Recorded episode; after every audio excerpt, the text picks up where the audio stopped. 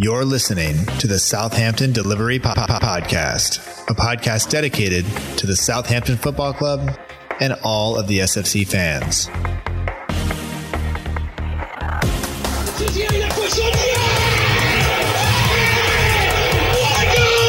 I'm really happy to be here. It's a pleasure for me. Fonte with a stupid header! I would like uh, to make the most of with this opportunity. Abdacha, Austin! Zabir. It's infield to Mane, 25 yards out. Lovely ball for Pella. Onside, 1 0. Buffon shot! Oh my word! He ran around the pitch like Bambi on ice. It was uh, very, very embarrassing to watch. And now, and now, now your, host, your host, Matt Markstone. Hello and welcome to another episode of the Southampton Delivery Podcast, a podcast dedicated to the Southampton Football Club and all of the SFC fans. My name is Matt Markstone. I'm the host of the show. And no matter where you are, no matter how you may be joining us, whether this is your first time or you've been here before, thank you for making the show part of your day. I hope that you enjoy it. On this week's episode, I'm joined by Alex Hammond. Alex writes for Read Southampton and La Liga News. Uh, he speaks three languages, so when he says Pellegrino out, hopefully it's in a way that you haven't quite heard before, because much of what we're going to talk about this week, we have talked about before. We saw some of the same downfalls again against Watford that we've seen in the past. We saw poor use of substitutions. We saw a lack of a plan B. We've seen uh, a, a questionable, maybe, team selection. And although we had a very impressive first half, uh, when the team came out at halftime, they were very flat. Uh, and they were overrun by a Watford side that uh, had some fight injected into them by their manager and their captain. And we are definitely lacking that. So we will talk about all of that with Alex shortly. Uh, if you don't follow Alex on Twitter, you can do so at St. Hammond and be sure to check out uh, his match report on the Watford match and all of his other writing over at Read Southampton. And if you're interested in La Liga, he also writes, like I said, for La Liga News.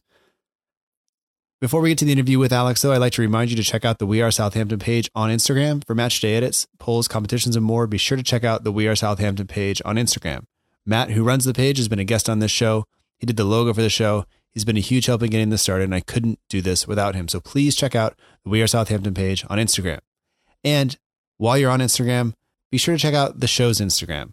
It's at SFCDELL underscore IVERY, same as on Twitter. And I'm trying some things over there that I don't try on Twitter, uh, trying to put up one post a day uh, on something to do with the team uh, or the podcast or a combination of both. And I think it's going well. But if you're on Instagram, uh, do check it out and let me know what you think. All right. And uh, let's get to my interview with Alex now. And once again, thanks for listening. I hope you enjoy it.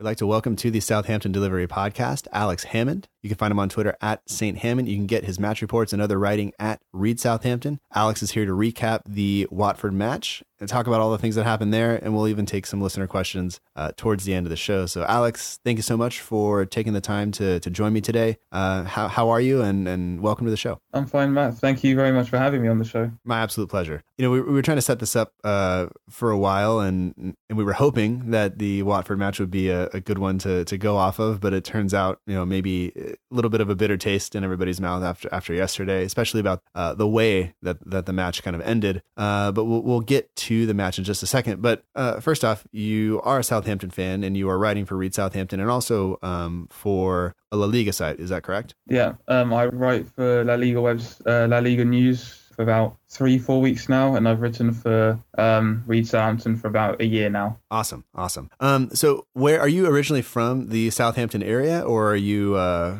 Um, no, originally uh, I was born in uh, Harrow in Middlesex, which is a county in northwest London. Um, but now I live in Southampton because I study at Southampton University.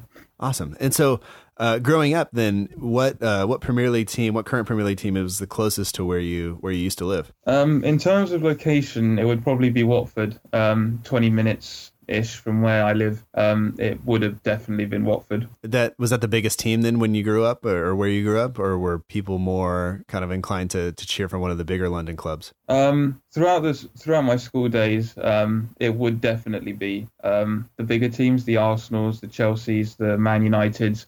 But uh, as I got older, then more local clubs came in. So there were the odd Watford fans, Wealdstone fans as well, the lower, lesser league teams as well. Um, but yeah, Watford was um, not very well supported, uh, well, not very popular back in the school day. But you know, the big boys were obviously the uh, dominant forces. Sure. Is, does kit color have anything to do with that? The fact that they're yellow? Does that? Does I, that... I have I have no idea, honestly. um, but growing up in Watford, how did you how did you become uh, a Southampton fan? Um, my dad was um, a Southampton fan. He grew up in the sort of Southampton area. Um, his brother, my uncle, was also a Southampton fan. Um, got taken to many Southampton games uh, with my dad and my uncle, um, and then gradually it started becoming a Southampton fan. So, all right, all right. And then, uh, did you guys go to more growing up? Did you guys go to more away games then, since you guys were in London and, and Southampton would have been traveling there, or did you guys kind of make the trip down to Southampton uh, to St Mary's for, fairly often? No, we did. We did go to a few away games. Um, when we were in the Championship, we went to um, the Valley, which was the Charlton, Charlton Stadium. We went to um, Selhurst Park, which was Palace's Stadium when they were back in the Championship as well. Um, we also went to uh, Millwall twice, um, which was a very daunting experience for any um, away supporter. Um, Premier League, uh, been to Vicarage Road, obviously, went yesterday and the year before. Um, I went to Stamford Bridge a couple of years ago and I sat in the um, away end with a friend of mine who's a Chelsea fan, and it was when um, Southampton scored after 15 seconds. Um, so I had to try and you know stay calm, and also um, went to Wembley for the Johnstone's Paint Trophy final and the EFL Cup final. Um, but home games were definitely um, we went to a lot of a lot of home games when we were in League One and the Championship. The football was you know, for the ticket prices and for the football we were watching. We were scoring goals on a consistent basis, uh, winning games as well. It was so much more entertaining. I kind of wish it was like that now. You're not the first person to to, to wish for that uh, at all. So, um, based on some of the away experiences that you've had, uh, do you have a favorite uh, kind of stadium to go see outside of St. Mary's? Um, in terms of the actual match day experience, not in terms of atmosphere, in terms of the match day experience, Wembley was definitely the best. Um, even though we lost um, the EFL Cup final, the atmosphere was just amazing. Um, the the fans singing, the people turning on the torches when it was dark, you know, just it was probably one of the best in terms of a football fan, probably one of the best experiences. Also, um, not away, but at St Mary's uh, when we got promoted to the Premier League, um, that was probably as well one of the best games I've been to. So, so you mentioned your dad's a, a Saints supporter. Do you have any uh, other your dad and your uncle? Anybody else in the family uh, on the Saints kind of side of things, or anybody else supporting any other teams in your in your family? Um, well, my mum she she doesn't mind football, so we're making her a Saint um, officially. Okay. Um, we have um, French family. Um, I try and make them I'll try and make them Southampton fans, but I think they'll stick to the the, the French side of things, and um, also a bit of Dutch there as well. He's he follows Southampton because when Koeman was manager as well, there was the Dutch side of things there. Um, so your uh, yeah. your French family, do they uh, what what team or what area do they live in in France? Um, Marseille. Okay. So I follow that team as well. Am I correct in thinking that, that their kind of stadium and their away fans, their ultras, are pretty pretty rowdy as well? Yeah, they, they would definitely be. You know, with the European fans, I think they would definitely be categorized under like the hardcore okay. sort of fans. Yeah. So like not where you take like like uh like you, you, mentioned Millwall earlier. Would it be similar to that maybe in terms of, of visiting that stadium as an away supporter? Probably. I mean the atmosphere. I've, I haven't been to a Marseille game, but if I I would love to go to one just to see the atmosphere. But for an away fan, it must be extremely daunting. You know, you feel, you must feel like you're at two feet tall and you know everyone's just watching over you yeah. because the the stadium is huge. And I can't imagine, you know, what it's like to be in somebody else's stadium and have the, you know, the the stewards there and kind of the separate entrance and all that stuff. Like that, that's a totally different uh, experience, and it's hard, it's hard for me to imagine, I guess, other than yeah, you know, because I've only ever seen it on TV. Yeah, it's weird as well because I'm because I went to um, uh, the Europa League games and I also went to the one where Southampton got knocked out by um, I think it was uh, Hapoel Beersheva. Yeah. And um, c- because when they scored, it was about the 80, 80th minute sort of time, and there were f- um, there were fans sat in the the suite sort of area, so you, um, the Saints Bar area, and there were Shiva fans sat there. When they scored, just they started cheering, and everyone literally turned around and was looking at them and it was it was one of the weirdest things I've seen. Yeah, I don't uh, I don't know. It's it, it, would be it would be hard for me to, to do that. I remember that game. I was at school. I was at work, and it was on. And yeah. I just remember just going like, "You got to be kidding me." Uh, but that, yeah. that's another example of what happens when you sit and play for a draw instead of trying oh, to yeah. or or sit back too too deep. But we'll we'll get to that. Um, but before we do, just real quick on your on your writing, um, how did you get involved in in writing for Read Southampton and just writing about football in general? So um, when I went to school, I had um, a friend of mine. Um, he was passionate and he was a sports writer as well. Um, he was specializing in football and Formula One, and he wrote um, a dissertation on Formula One. And I asked him, yeah, how he got into it,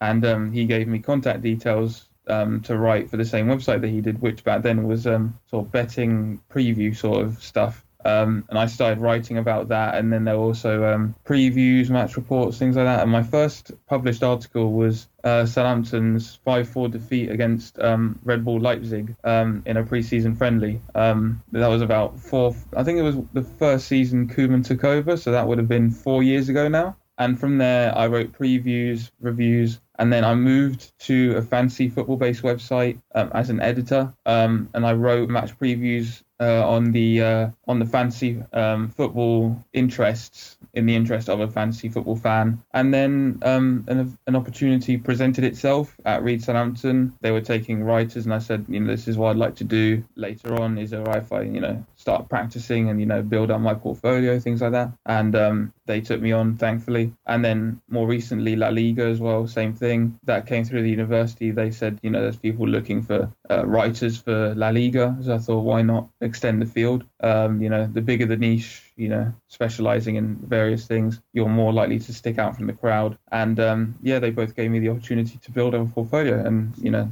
to that I'm really grateful. Has has writing about Southampton as the team that you like is is that easier, or is it more difficult than maybe writing about a team that you don't have maybe like an emotional connection to? Um, I tend to just brush it aside. I'm just I tend to put the professional cap on, you know, as much as I'd like to, you know, complain and say, you know, oh, the manager's this, the player's that, you know, I just try and see it as a, from a unbiased point of view, just write the report as if it was my job and then just publish it. And then afterwards, I think about that, okay, so if I was not a fan, if I was not a reporter, how would I say this and that? So it's taught me how to, you know, say things in a more conservative manner, if that makes sense. Yeah, yeah, absolutely. Now, sometimes like the guys from The Guardian or whatever, they have these kind of deadlines where they have to submit kind of on the final whistle or within like 10 minutes or whatever. And so they, they were writing all during the match. And then something like happens like yesterday where Watford, you know, somehow get a late goal and it kind of yeah. changes the whole thing. Uh, are you under deadlines like that? Or do you get to kind of wait uh, for a few hours or the next day or how does that work? Um, with the Southampton one, it tends to be the same day or the day after, as long as it's within that sort of time frame. It's fine. With La Liga, it tends to be a few hours because there's more, um, there's a lot more things to cover. There's a mo- lot more news to cover, a lot more reviews to cover. Okay. Um, so with La Liga, it's a bit tighter, but yeah, as long as it's done at, at maximum 24 hours after, it's fine has it has it at all changed the way that you watch the Southampton matches specifically? Because like doing this podcast, like now when I watch I take notes, you know, and I kind of like make sure I, I, have kind of things in order for the most part. And I still get things wrong, of course. Um, but uh,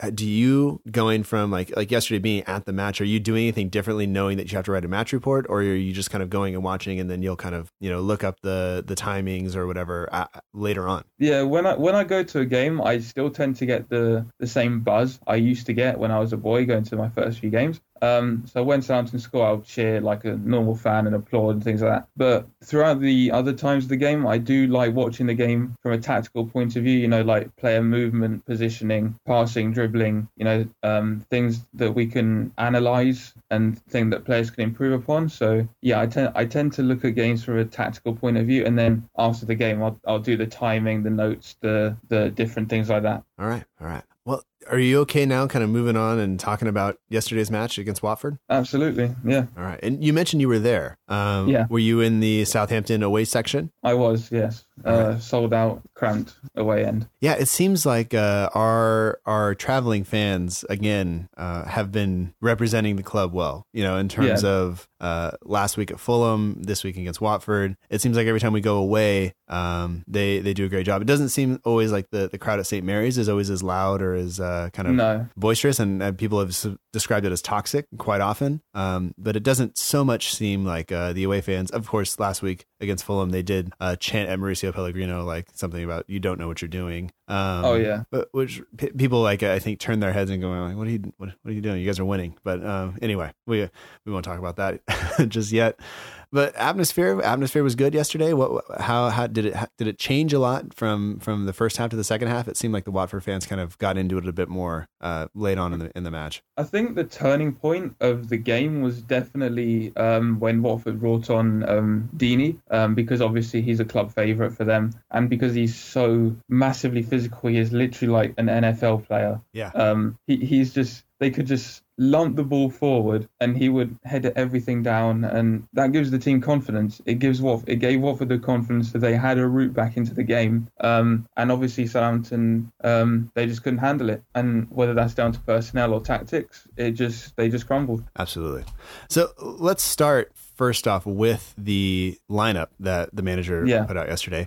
No surprise, I, I don't think that that he stuck with McCarthy in goal um, after kind of the performances that he's had recently. He hasn't been he's, he's been pretty good, uh, I think. Yeah. Um, with Cedric being back healthy, uh, that that was one of the ones we were kind of worried about. He was going to be a late kind of fitness test, according to to Pellegrino's um, press conference a few days ago. Uh, same with Hoedt. Um, so for him and Stevens to be there with Yoshida being out injured, I guess that's fine. And then Bertrand kind of shoring up the back line. I think that's as strong as a back four as we're, we're going to get right now. And I and I kind of think that that Stevens and Hoedt may be the center backs of the future for for the club. Um, but uh, it, moving into the midfield, a lot of people were kind of upset that it's it's Romeu again getting the start uh, next to Højbjerg and not maybe Lemina and Højbjerg. But did you have any any thoughts on, on that? Are you okay with Romeu retaining a spot, even if he's not been quite up to, to maybe his standards of last season? Um, personally, I think Romeu deserves to be in the team. I mean, he, he, he does what he his job is to break down the the the attacks, and he's a physical presence in the team, and that's perfect. He fills out that role really well. I'd I'd compare him to Schneiderlin in a way. That's the role that he's taken, just breaking down opposition attacks. Um, but personally, the, the the person I was surprised to see in the side was um, Davis. I know he's our captain, and you know you have to sort you feel obligated to star him, but he's just he's just too slow. He just passes the ball sideways.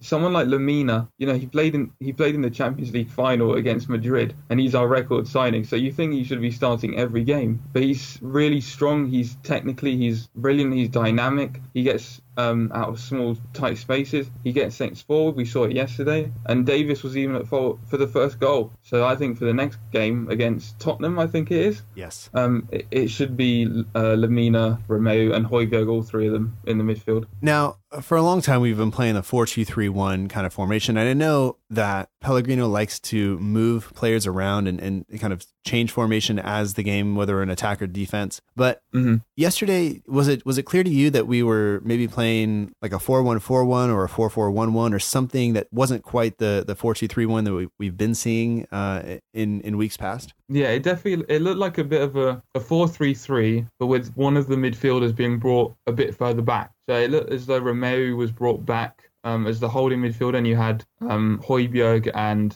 Lemina just in front of them, um, just to try and tighten up um, the midfield and to try and keep the space between the defence and the midfield really tight. But I just don't think it worked, honestly.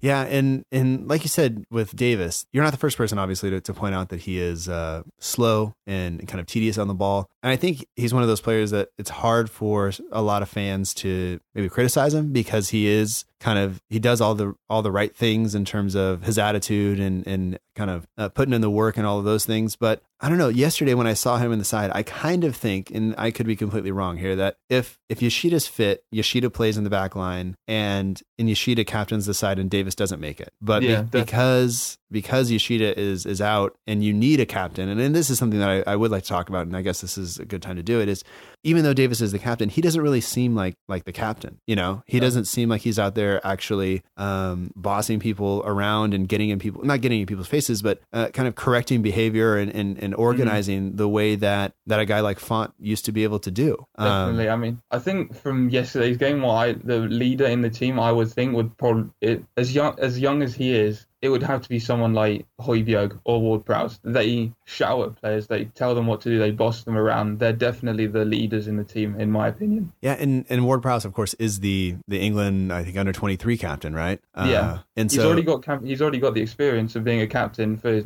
for his country. So surely for the club, it would be you know maybe he's a bit in Pellegrino's eyes, he's a bit inexperienced, but I think he could relish in the captain's role. Yeah, and he, he is he is doing more and more to make that that position his uh, on the right mm-hmm. side of the midfield, which is is good to see because for a long time we were kind of wondering, you know, when when does he go from being the next big thing to actually being the big thing? You know, like mm-hmm. when when yeah. does he actually establish himself? And he, he is doing more and more of that, and performances like yesterday uh, can only can only help his cause. But yeah, it it just really seemed, and we'll talk about after halftime the the the drastic difference, you know, from when Deeney mm-hmm. comes on and when Deeney takes that armband. And I, I Troy Deeney is not the uh, for me as an as an opposition fan, I don't think he's a very likable character. You know, um, he he does some things that I don't personally like. He kind of rubs me the wrong way, but he galvanizes the team, and he is out there demanding things of his of his teammates. And the team just played a lot better with him on the pitch uh, versus yeah. that first half when when they just they were they were pretty bad. You know, it seems like we switched uh, we switched teams at halftime almost. Yeah. Um, but did you have any issues really with with who was in the squad and uh, other than what we've already mentioned? Um, I would have liked to seen to have seen Boufal on the pitch um, instead of Tadic because I feel Tadic is his inconsistency can be very, very, very frustrating. You know, one minute he he glides past players easily, and then the next he's just giving the ball away, not really showing the effort levels. It seems like he's almost undroppable from Pellegrino, as if Pellegrino is to say he's the player I'm building the squad around. Um, but I'd like to see Boufal in there, even Sims, um, because um, someone with pace would have definitely threatened um, someone like Janmaat, who's not the quickest fullback, um, just to get in behind and also Gabbiadini, I mean, I know Long contributed a lot yesterday and he showed why he's in the team to counter attack, which is Pellegrino's style. But I think I don't understand why Pellegrino has such a reluctance to play Gabbiadini for the talent that the Italian has. It just, it's a bit mind boggling. Yeah. Yeah. He seems like he's definitely being frozen out of the squad. And there were people tweeting yesterday, you know, you have our permission to go and find a place yeah, to play. I've seen that um, one. Yeah. But it's, uh, you know, I don't know. I don't know. The one thing that did jump out is there was a lot of support for Nathan Redmond over the, the past week for some of the abuse that he's been getting from from fans over over recent weeks, and uh, he didn't even make the match day squad. Uh, do you think it's you know we're just speculating, but do you think it's it's the manager saying you're not good enough and we have Sims, and we're going to play Sims over you, or do you think it's just give him a week off, let him kind of clear his head, and he'll be back soon? Um, I would hope it would be to let him clear his head, um, just to say you know take your time, you know. But for the fans to abuse a player especially your own player during the game, it's not going to help. Um, it's, it's just not necessary. Just you know, he might not be on the best game, but just let him continue playing, and then you know, there's it's not very good, but just let your feelings be known, you know, on the on Twitter or something like that. But his confidence is shot right now. He is really low on confidence. But I think if he gets back into the team, has a good run in the squad, um, starts getting some assists or some goals, then he can be, you know, the player that we hoped he would be when Puel signed him last season. Mm-hmm. Now, do you think that maybe the lack of confidence that he is is showing is, is starting to show up in the rest of the squad as well? Um, definitely. I think um, Southampton would they would um, themselves as the best of the rest in a way. So when players sign for Southampton, they would be thinking, okay, so we're going to be relatively high in the table. We're going to be doing all right. We'll be chasing Europa League places. Um, but we haven't won in 10 games now, I think is. And the players just don't know what to do. I don't think they're playing um, for the manager. I think when you look at teams around us, they've the players, you know, they've not been performing, and then the manager goes, the new one comes in, and then they start performing really well. I think Everton are a prime example of that. You, you begin to wonder whether that's the move that Southampton are going to have to take because if it continues like this, you know, we'll be playing twice a week in the championship. That's a worrying prospect because it is. I mean, just uh, personally, uh, selfishly, it's going to be hard to watch just because mm. they won't be on TV.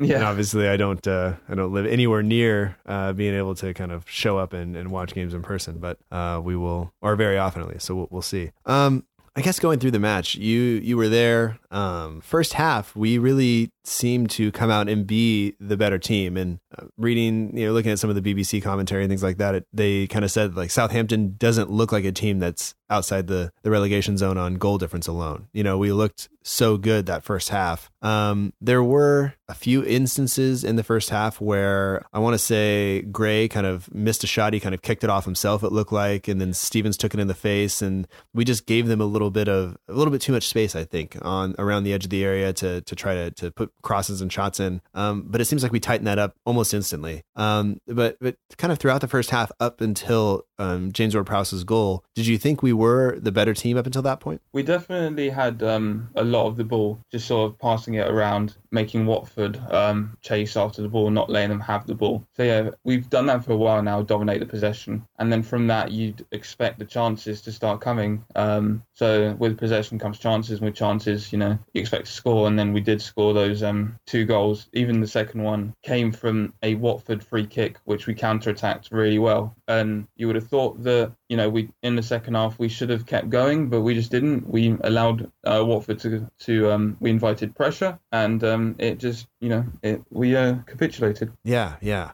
That first goal from James Ward Prowse, when it came to him, it looked like he had kind of a lot of time, and then it was, you know, is he going to get it away? And then he kind of, I think he kicked it through somebody's legs and kind of just placed it in the corner, and it was, it was great to see us go up one 0 at that point. and and then we continued to play with some confidence. And I think what everybody on Twitter was worried about is that we were going to sit back right away and just try Mhm. to defend that lead, and we didn't as much. And then the counterattack for the second goal, I thought was was fantastic. And we, you spoke of, of Long's contribution uh, earlier. Mhm. He, you know, he is something different in terms of, of, of Yeah. what he brings to the team. And when he does what he does yesterday, it's hard to say, hey, he shouldn't be in the in in in the team. Even though he is obviously, in terms of, of being a pure striker, he is he is not as good as Gabbiadini. Hmm. Um, as much as much as I slate Long in front of everyone, he he the one thing he will give you is effort and work rate. He will run his heart out every game. As a striker, he doesn't he hasn't scored in a while. He did score against Palace, but before that he hadn't scored in a while. I think that might just be a confidence issue. But in terms of effort, he just cannot be faulted, and I think that's why um, he's in the team because of his effort. Sure. It, the, so the second goal that he was a part of yesterday, he he you know it was a counter attack. He made he beat the man down the line. Uh, he found Tadic, and I was just hoping Tadic wasn't going to kick it uh, into the stands. Um, Yeah. And he rolled it beautifully for for Ward Prowse to to score again. And at that point. I think in, in recent weeks, even against Fulham last week, we were all saying, you know, just get the second goal and kill the game off. You know, this game should be done. And going into halftime with a two goal lead, I thought for sure, you know, we just have to continue to play this way, and we and, and the game is over. You know, like this is this is it. Um, we went into halftime, and and then we came out and we just looked completely different. And and so did Watford. Watford looked like they made some adjustments, and this is where I think it gets to the point where the manager he's missing something. You know, he he's obviously not eh, able to kind of keep the team going and, and, and build them back up and, and encourage them to do that kind of stuff. Whereas other managers, now we've seen Roy Hodgson do it uh, against Crystal Palace. We've seen, um, you know, uh, Marco Silva do it last night. And it's, it's getting worrying that we, we can't make the adjustments and we can't kind of uh, keep the momentum going anytime we get a lead. Mm, I mean, I I think I read yesterday that's now 11 points we've dropped from winning positions. Um, you know, you gotta wonder what they what the mentality is when they take a lead. Is it? I mean, obviously, it seems to be you know sit back, invite the pressure, or counter attack. And even yesterday, you know, as as painful as it is to say, in the back of my mind, you sort of saw it coming. Um, you saw that Watford had um, they played much better in the second half. They had they had a focal point which was deep to get the ball into Deeney. We didn't have, you know, when we got the ball, it was a what do we do with it? You know, um, we just didn't know what to do, and um, you know, it cost us twice. If, I mean, if you just added 11 points to our total, we would be sitting at, I think, 32 points. Mm. Um, and that would put us in, in eighth place right now. Yeah, like, that- of course, not that's where we should be. not taking Right. those points away from the other teams that are there, so it might be a little bit different. But Yeah. 32 points, and that I think people would be much happier. But I don't know. It's it's it's getting it's getting somewhat worrying. But let's. I mean, heading into halftime, I thought we deserved the lead. I thought the scoreline was fair. I thought Yeah. that some of the positives were that we didn't really sit back after the first goal. Um, we had some chances to be up maybe three or four nil. Um, oh yeah, definitely. When Long just seemed to take about seven and a half minutes to get his shot off when the goal was open. Yeah, Um, he could he could have taken it first time, Oh, but I man. think he took a touch and it allowed Ziegler to get the block in.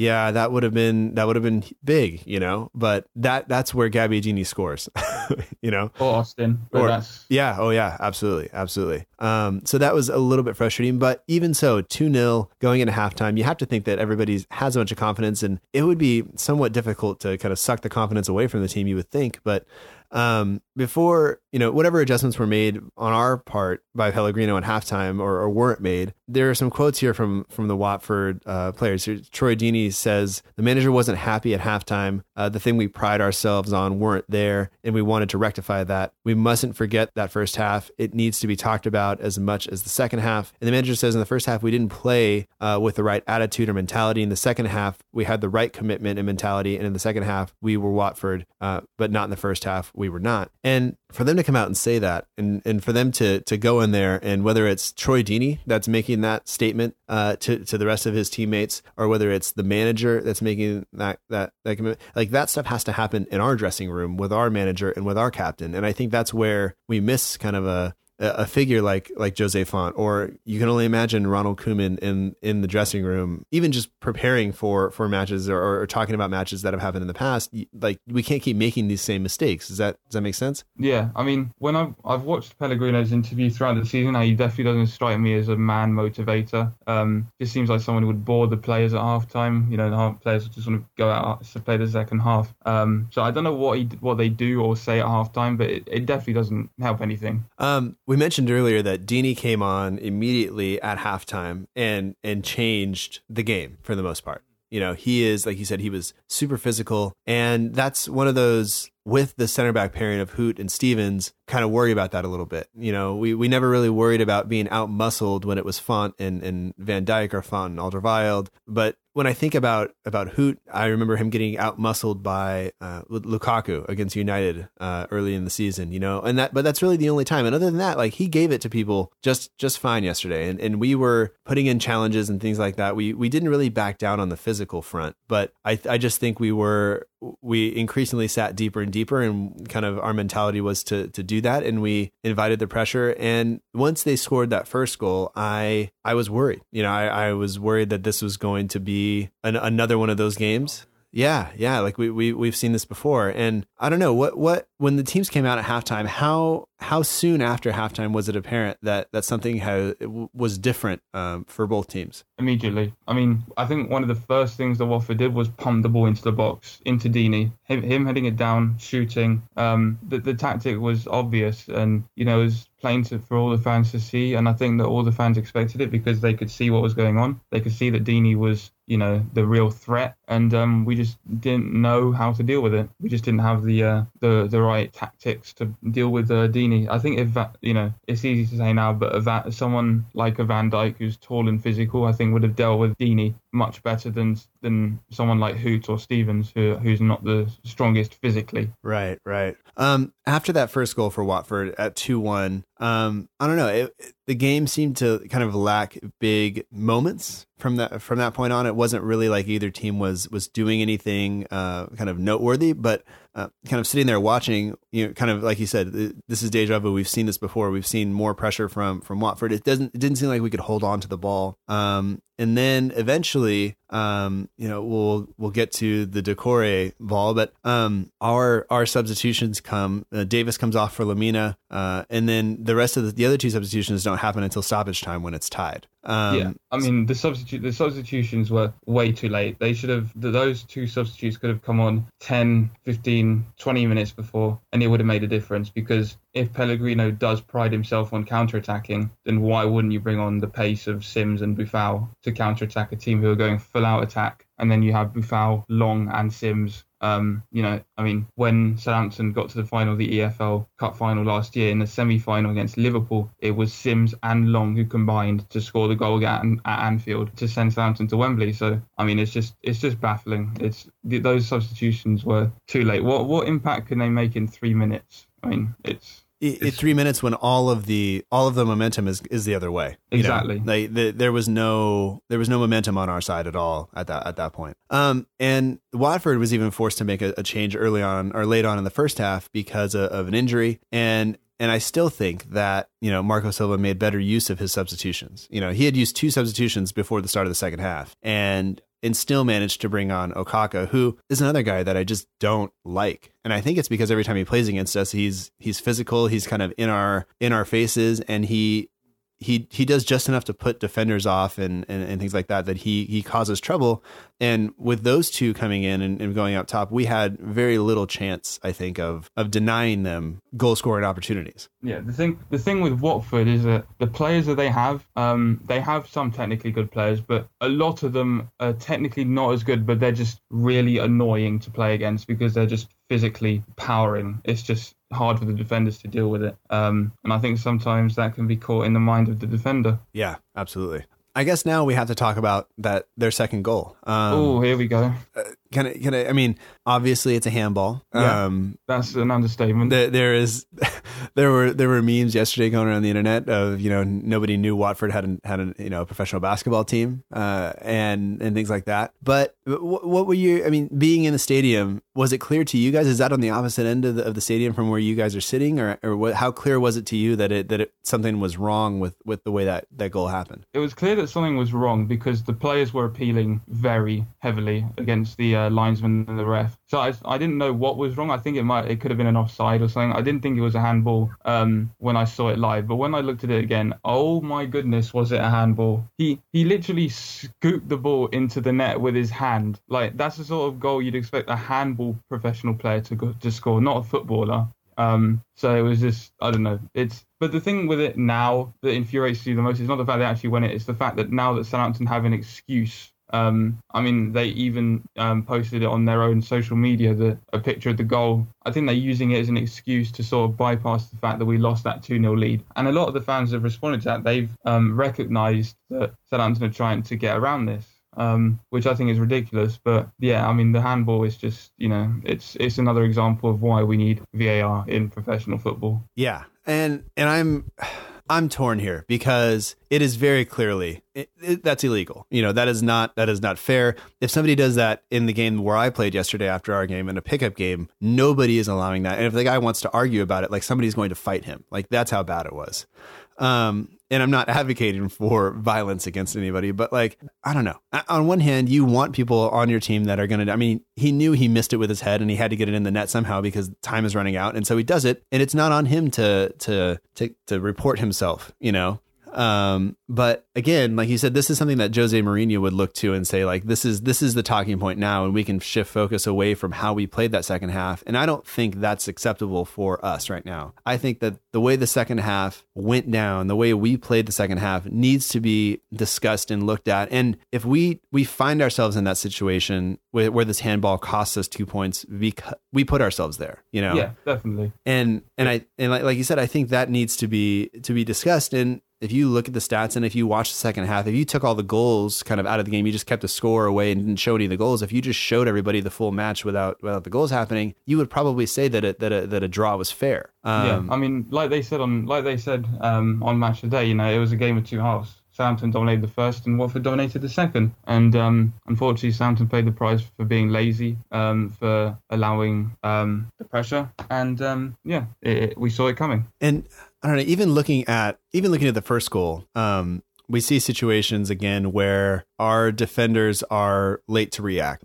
And this is another thing that we've seen again and again and again. It's like if we're going to sit back that deep, you have to kind of be switched on the entire time. And for both goals, I think we we made mistakes. The first goal, I, don't think McCarthy has any blame for. Um, he No, was he able made a good save at first. And then Gray has all the time in the world to to get under it and and head it into the goal. And then the second the second goal, you know, I understand that that Hoedt falls or slips and falls, but Bertrand is nowhere to be seen. And No, yeah, that's exactly what I was saying. You know, he, he wasn't in his um, natural left back position at the time. and uh, for me that's what's frustrating is the fact that we sat so deep we didn't stay disciplined we kind of failed to do the things that if you're going to be a defensive team with a lead that you have to be a defensive team with a lead and we didn't even do that well and that that to me frustrates frustrates me Um, now, if if we have VAR, of course, the goal is overturned immediately. But like I said, I'm not sure that's I'm not sure that's that's fair, and I don't know how you feel kind of about that. But I'm not. Even, I mean, I'm, I can't even be mad really about the handball. Um, yeah, I can I can sort of see it. I mean, in terms of the VAR, it's it's something that's been implemented in other leagues and it has turned games around. Um, but we wouldn't we would complain if it happened. You know, if we were the team trailing and you know we we um we scored the goal thanks to that, we wouldn't be complaining because you know that's a point earned for us. But seeing how we're in this position of two points dropped, you know, this is um, a, potentially a season-defining moment. Right, right, and and kind of what I would say, looking at it, is I would say look at look at the other nine points that we've dropped. You know, this is two, but if we had the other nine, this would hurt, but it wouldn't hurt as much. Yeah, definitely. And and but it's all it's all down to it's all down to our defensive frailty. Yeah, yeah. You know, sometimes you put yourself in, in, in situations where bad things can happen and bad things will happen you know, if if you kind of keep yourself out of those situations, um, then you don't have to worry about them. And, and exactly. I think that's that that's on us a little bit. And and I'm not I don't want to by any means excuse the the refereeing decision. I'm not seeing that or, or whatever. But you know they didn't see it, and the referees are human, and, and mistakes happen. So uh, I'm sure I'm sure we will have a, a decision go our way at some point. Uh, it just doesn't feel like that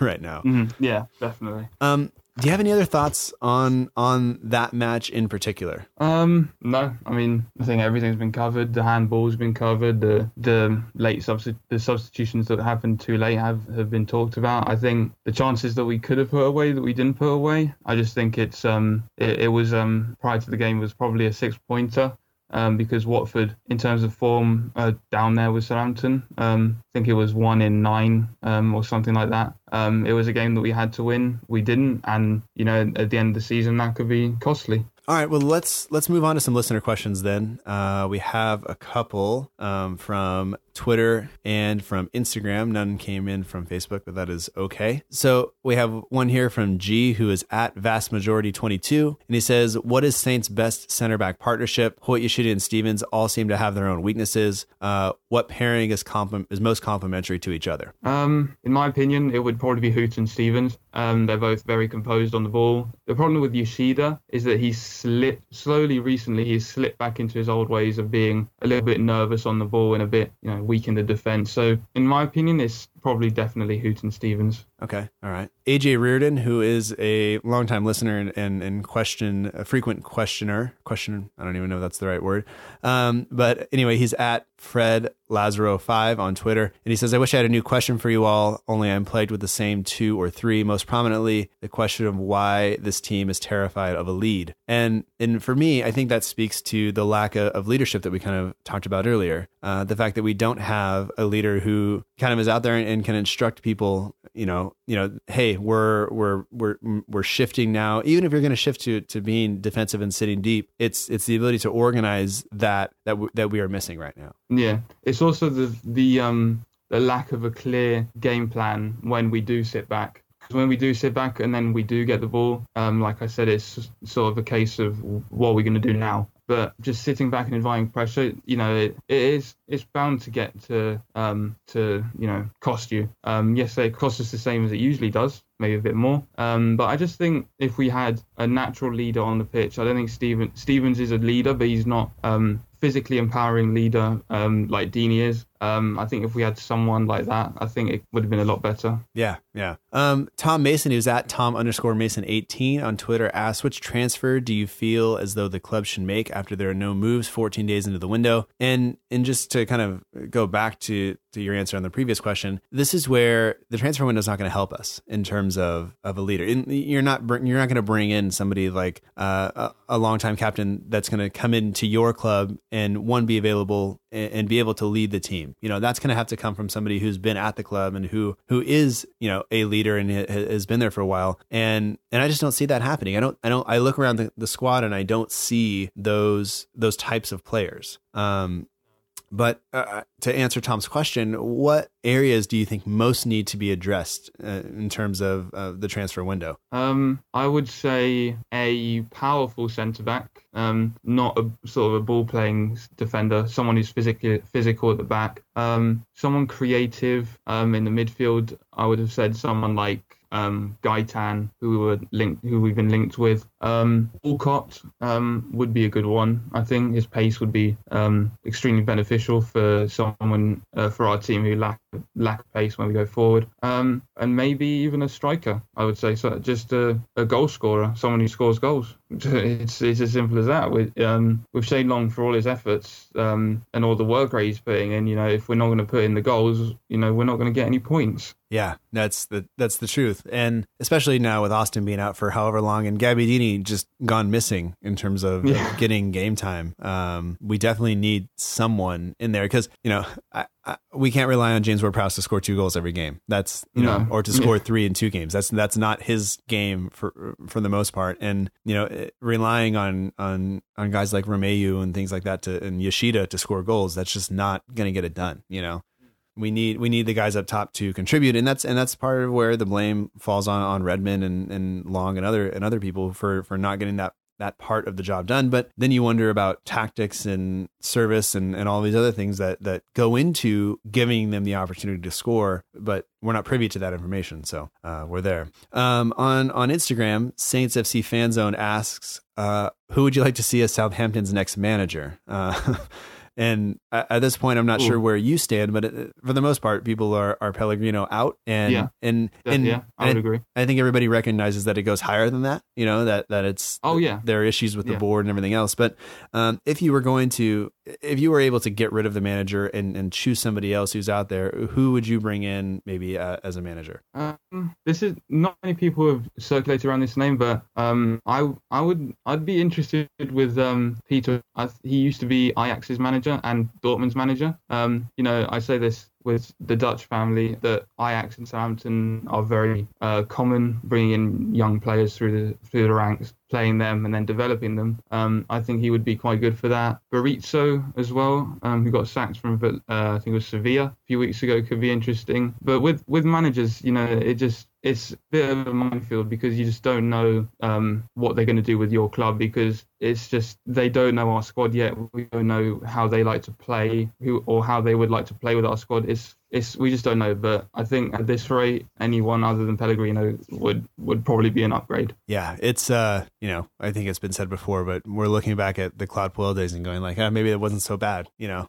Um, and I don't know. And and the the tough thing now about bringing in a manager is if you're bringing in a manager from a, from a foreign league, then what? How long does it take him to adjust to the Premier League and to to make um you know corrections and things like that to the squad and and, and just get us on the right track because we really don't have that many opportunities, you know we're we're going to be struggling for points. And so this is almost where you would look for to bring in somebody that's like a Sam Allardyce and I know he's not available but like you bring him in and he and he, and he, he stops the bleeding he shores up the defense and and he's there for the season and you move forward. But I don't see us I don't see the club doing that. I don't see and I, I really I don't see the club getting rid of the manager. I think they're going to to stick with him for however long and whether that means we go down because of that or not um, that's kind of just what I think. And I and I did I didn't see that they the some of the sites suspended betting on on the next manager sacked which probably means a bunch of people laid money on on Pellegrino to go but um you know we, we'll have to wait and see. Yeah, I think um, in Krueger's recent interview, I think he pretty much admitted that Pellegrino would stay on as manager, um, which you know I've never really understood Krueger's appointment in the first place, considering his um, his sporting uh, history. He's never owned a football club before or led a football club before. He's mainly in ice hockey, which are two completely different animals. Um, and I think that, you know, as you said, it goes higher. And if, you know, Le- Les Reed, who's the director of football, is still living as if we were in 2012 rather than in 2018, you know, you are have a problem.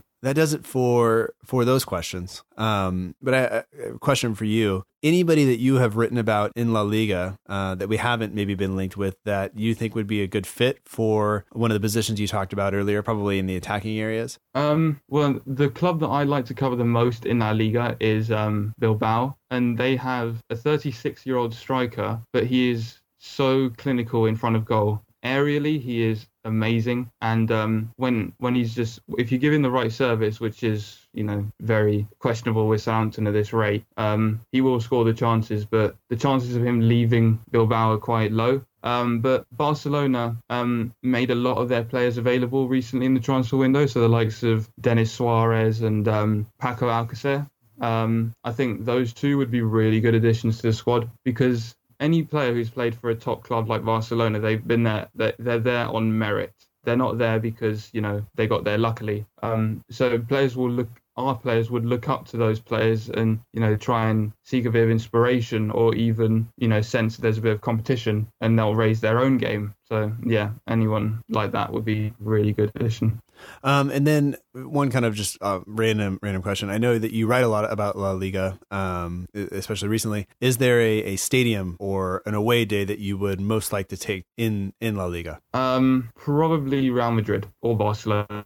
Those are the two because um, I visited both just on a tour in general, and even with it empty, it's probably the, one of the best stadiums I've been to. Um, so for a game, I would love to go to one of those two. All maybe right. maybe even for a, maybe even for a Clasico. Who knows? Yeah, yeah. That that rivalry. That, that I don't watch La Liga very often, but I will make time to watch the Clasico almost every time. Yeah. But I don't know. That's just me. But um, but do you have anything else that you like to discuss, uh, writing, team, or otherwise? No, I think uh, everything's been covered, and that's great.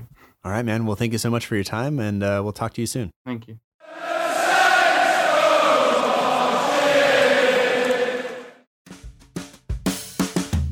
That does it for episode 54 of the Southampton Delivery Podcast. I'd like to thank you so much for listening. I hope that you enjoyed it, even though it wasn't the most positive of shows. I'd like to thank my guest, Alex Hammond, for giving me his time. You can find him on Twitter at St. Hammond, and you can get his writing at Read Southampton and at Liga News. I appreciate him being willing to share his thoughts on the club uh, in this difficult time, and uh, I hope that you enjoyed them as much as I did. This podcast is partnered with The Saints Report. For all of your Southampton FC news and needs, be sure to visit The Saints Report on Twitter, Instagram, and Facebook. The links are in the show notes. Be sure to check them out. Additionally, you can follow this show on Twitter, Instagram, and Facebook. We're at SFCDELL underscore IVERY on Twitter and Instagram. And we're at facebook.com forward slash SFC Delivery. There is no underscore in the Facebook address. If you're new to the show or you simply haven't done so yet, you can subscribe on iTunes, Stitcher, Acast, Google Play, TuneIn Radio, or wherever else you get your podcast to be sure that you do not miss an episode. If you have been listening for some time and you've been enjoying the show, please consider leaving a review on iTunes. It only takes a second and it helps raise awareness about the show. If you can't or don't want to do that, please consider sharing the show with someone you know. Every new listener helps, and I truly appreciate it.